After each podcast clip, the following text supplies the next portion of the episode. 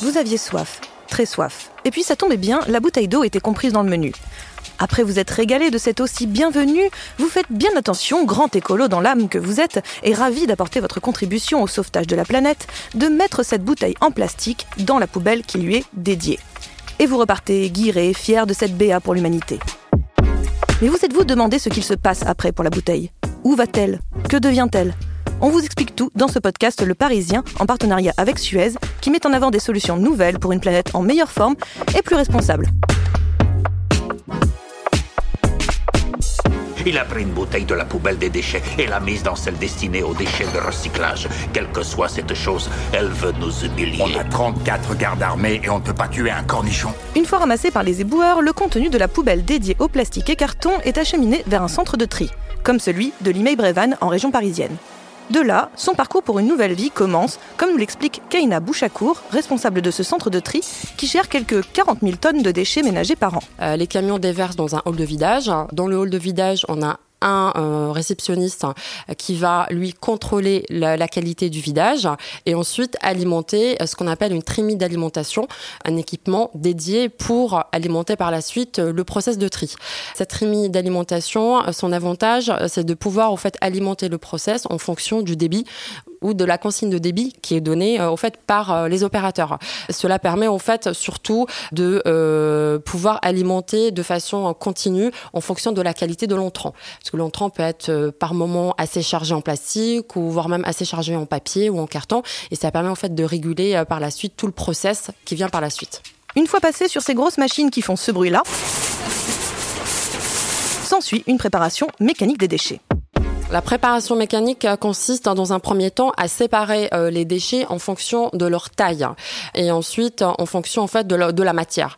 Donc ça c'est des plastiques ou ce qu'on appelle les corps creux, les plastiques ou les boîtes de conserve, euh, donc tout ce qui est en acier, en aluminium et tout ce qui est euh, fibreux, papier, carton, petit papier, la petite fraction de papier carton.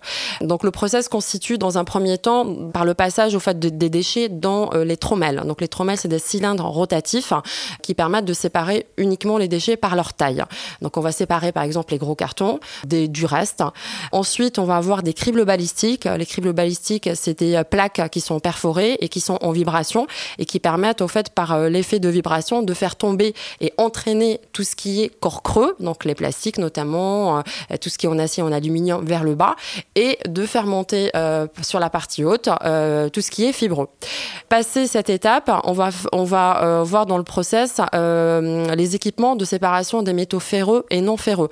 Donc tout ce qui est overbond hein, pour la séparation et le captage surtout des aciers, le courant de Foucault pour tout ce qui est aluminium et vient ensuite la partie de tri optique. Donc les trios optiques vont permettre en fait de détecter cette fois-ci la matière. Ils vont travailler sur la matière en fonction du spectre infrarouge de la matière qui est scannée. Donc l'ordinateur du trieur optique va comparer ce spectre avec la base de données euh, de, l'ordinateur tout simplement et en fonction en fait de la qualité, il va euh, donner l'ordre, on va dire, d'éjecter dans un caisson ou dans un autre tout simplement.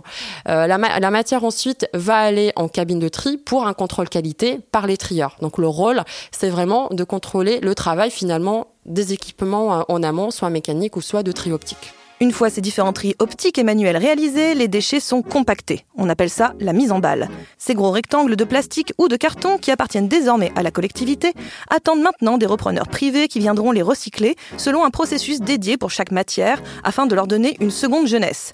Une nouvelle bouteille pourra ainsi naître de celle qui a été jetée. C'est l'histoire de la vie. Valoriser ou recycler, l'emballage quasi inévitable dans les produits de grande consommation doit dans tous les cas être utile, comme l'explique Pierre-Alexandre Tellier, membre du comité de direction du groupe Nestlé en France. Valoriser, euh, ça peut être euh, incinéré pour produire de la chaleur, euh, recycler, réutiliser pour être réincorporé, soit dans de nouveaux emballages, soit transformé pour d'autres usages. l'emballage et le déchet qui en résulte doit systématiquement être considéré comme une euh, ressource potentielle. D'ailleurs, pour les marques, comme Nestlé en particulier ici, le recyclage, ce n'est pas que pour la bonne conscience et le bien de la planète, c'est également un enjeu commercial. À partir du moment où le consommateur le demande, il faut répondre à cette demande. Et puis finalement, c'est vraiment le signe d'une évolution de la société. Aujourd'hui, le consommateur ne vous achète plus pour la seule qualité du produit que vous lui vendez. Que le produit soit bon, que le produit soit sûr, c'est un acquis. Il trouve ça normal. Par contre, que, ce produit intègre la dimension environnementale, la dimension sociétale. Et dans un produit de, de grande consommation, l'emballage est sans doute le symbole le plus visible de la dimension environnementale, euh, nous pousse euh, tous autant que nous sommes, mais Nestlé en particulier a effectivement appréhendé la qualité d'un produit dans toutes ses dimensions, que ce soit la sécurité, l'hygiène, la santé, mais aussi les impacts sociétaux ou environnementaux. Des recherches sont ainsi menées pour développer de nouveaux emballages toujours plus recyclables et limiter la propagation des déchets afin d'obtenir une économie 100% circulaire qui permettrait de ne plus prélever de ressources naturelles sur la planète. Dans le même temps, les restrictions dans le tri que nous faisons chez nous, dans nos pénates, sont aussi en train d'évoluer. Bientôt la fin du casse-tête face aux poubelles de couleur, comme en témoigne Jean Ornin, directeur général de Citeo, entreprise responsable du dispositif national français de tri et de recyclage des emballages ménagers. Aujourd'hui, on trie euh, bah, le carton, l'acier, l'aluminium, euh, bien évidemment le verre depuis très longtemps. Et dans les résines plastiques, euh, on ne triait que les bouteilles et les flacons donc bouteilles d'eau, bouteilles de soda, flacons de shampoing, euh, puisque c'était ces objets-là sur lesquels on a développé des vraies filières de recyclage, donc pour revenir après à la bouteille ou faire du textile. Et, là, en fait, on demande maintenant aux Français, progressivement, de mettre tous leurs emballages plastiques, donc y compris les pots de yaourt, les barquettes, les films, dans la poubelle de tri. Et c'est un euh, quelque chose qui se déroule progressivement, puisqu'il faut en même temps moderniser les centres de tri pour avoir des centres de tri qui puissent trier à la résine. Donc il y a différentes résines plastiques et organiser parallèlement les débouchés pour ces résines de façon à ce qu'on puisse, euh, sur les plastiques qui est aujourd'hui le matériau le moins recyclé, arriver à une performance de 100%. Un changement pas toujours compris de tous, surtout dans sa phase test en région parisienne, comme l'explique Kaina Bouchakour. Le début était compliqué, difficile, parce qu'effectivement, la consigne de tri qui a été donnée euh, euh, aux riverains, euh, aux citoyens, c'était vraiment de mettre tous les emballages plastiques. Les citoyens, en fait, mettaient tout dans la poubelle jaune ou dans la poubelle de déchets ménagers de, de, collecte sélective. Donc, les débuts étaient compliqués parce qu'on trouvait tout dans la collecte sélective, tout type d'emballage et tout type d'objets en plastique qui n'était pas de l'emballage. Donc les débuts, voilà, donc c'était assez compliqué.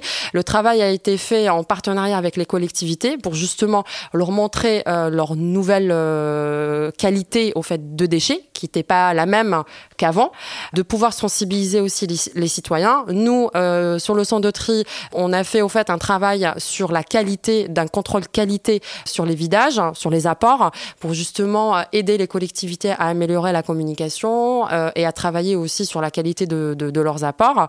Euh, et par la suite, avec en plus aujourd'hui avec le retour d'expérience, hein, le centre de tri a démarré en octobre 2016, donc on va bientôt euh, fêter les trois ans, j'allais dire, du fonctionnement. Euh, donc cet effet, c'est, c'est, ça affaiblit, j'allais dire. En tout cas, on voit une meilleure qualité sur l'entrant, justement, de par la communication et de par le travail qui a été fait avec les collectivités et les clients du, du centre de tri. Ce programme de modernisation et d'harmonisation à double sens, donc, à la fois pour les centres de tri et le trieur du quotidien, alias nous, va s'échelonner jusqu'en 2023, précise Jean Ornin. Il restera encore un sujet qui est finalement, en fonction des régions ou des départements, on voit que la façon de collecter, à certains endroits, on sépare les papiers et les cartons, à d'autres endroits, la poubelle n'est pas jaune, elle est euh, rouge ou elle est orange. Et donc, on voit qu'on a encore du travail aussi sur l'harmonisation générale de la France, de façon à ce que le tri soit un geste extrêmement simple, une sorte d'évidence au quotidien. Mais si un Français sur deux trie systématiquement ses déchets, il y a tout de même une forte différence entre les consommateurs urbains et ruraux. Les premiers étant les plus mauvais élèves, notamment en raison de leur mode de consommation, nomade, dans la rue, qui les amène à faire un peu moins attention à la façon dont ils trient leurs déchets au moment du passage par la case poubelle. Le, tri est devenu un geste euh, euh, important dans la, dans la population française. C'est ce qui permet aujourd'hui d'atteindre un taux de recyclage des emballages ménagers de 70% alors qui est plus élevé pour le verre que pour le plastique, mais au global, il est bien de 70%. Donc en fait, on peut effectivement se féliciter d'avoir construit euh, ceci au cours des 20 dernières années. Euh, maintenant, on a besoin vraiment d'accélérer. Et dans nos programmes d'accélération, on a euh, toutes les campagnes de sensibilisation que nous faisons auprès du grand public. Alors ça démarre à la maternelle et en primaire. Donc on a des programmes avec les écoles, ce sont des programmes d'éducation au tri. et souvent, ça impacte les petits, mais ça impacte aussi les parents quand ils rentrent à la maison maison. et puis, on a des campagnes de sensibilisation. Là, on a lancé un mouvement qui s'appelle Trier ses données. Alors, trier, c'est donner une nouvelle vie à la planète, c'est donner un meilleur avenir à nos enfants, c'est donner un peu de soi pour le bonheur de tous. On peut le décliner comme on veut, mais c'est l'idée, c'est d'engager tout le monde pour leur faire comprendre que c'est un tout petit geste, euh, mais il est tellement nécessaire aujourd'hui si on veut à la fois éviter de prélever des ressources naturelles euh, dont on ne dispose plus tout fait, et puis aussi, je vais presque dire surtout, d'éviter une chose qui est un drame, qui est la pollution. Euh, et en particulier à la pollution liée au plastique, puisqu'on sait aujourd'hui que le sujet c'est quand même nos mers et nos océans, et que 90% de ce qui se retrouve dans les mers et dans les océans était sur Terre avant, et que si on ne le collecte pas, euh, on va vivre des drames de plus en plus importants dans les, dans les années qui viennent. Souvenez-vous des images de ces pauvres tortues coincées dans un bout de plastique ou ces îles mouvantes entièrement composées de déchets, c'est ça qui est évidemment à éviter. D'ailleurs, le gouvernement en a un peu pris conscience et a lancé une série de mesures qui vont s'échelonner jusqu'en 2028 dans le cadre de la loi Pacte relative à la croissance et la transformation des entreprises. Ainsi, d'ici 2021, par exemple, gobelets, pailles, couverts et autres ustensiles jetables en polystyrène ou en plastique disparaîtront de notre quotidien. La bonne direction à prendre, selon Philippe Maillard, directeur général adjoint de Suez France. La loi vient, vient euh, accélérer euh, et euh, rendre obligatoire finalement une transition qui est en train de s'opérer en peut-être la rendant plus, plus forte, plus lisible. Euh, donc c'est un effet d'accélérateur pour nos métiers. Cependant, ces bonnes intentions et cette volonté de mise en place d'un cercle vertueux qui viendrait soulager notre chère Terre sont parfois mises à mal par la technologie elle-même et le modèle économique qui accompagne le recyclage. On est sur une économie qui est une économie de marché, c'est-à-dire que finalement quand on transforme des déchets en ressources, il faut que ces ressources resservent à quelqu'un. Euh, sinon finalement vous ne, vous ne, bouclez pas la boucle si je puis dire. Et donc et, ce, et parfois ce quelqu'un il peut ne pas exister euh, euh, ou il peut être en difficulté économique ou vous pouvez ne pas trouver preneur. Donc il, est, il est parfois, euh, il n'est pas possible aujourd'hui de recycler tous les plastiques. Donc de, de, refaire du plastique à partir avec du plastique sur tout, toutes les résines de plastique. Donc vous devez faire autre chose, la valorisation énergétique. Vous pouvez avoir des difficultés sur certaines matières de papier carton de basse, de basse qualité à trouver un repreneur.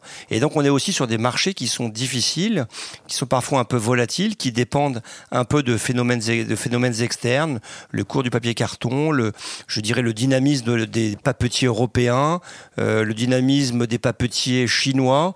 Et donc parfois ça, il est un peu compliqué d'expliquer les difficultés de nos métiers du recyclage euh, quand on est juste confronté à l'emballage. L'enjeu est donc bien de développer une économie du recyclage sur les territoires français et européens en dépendant le moins possible de facteurs externes.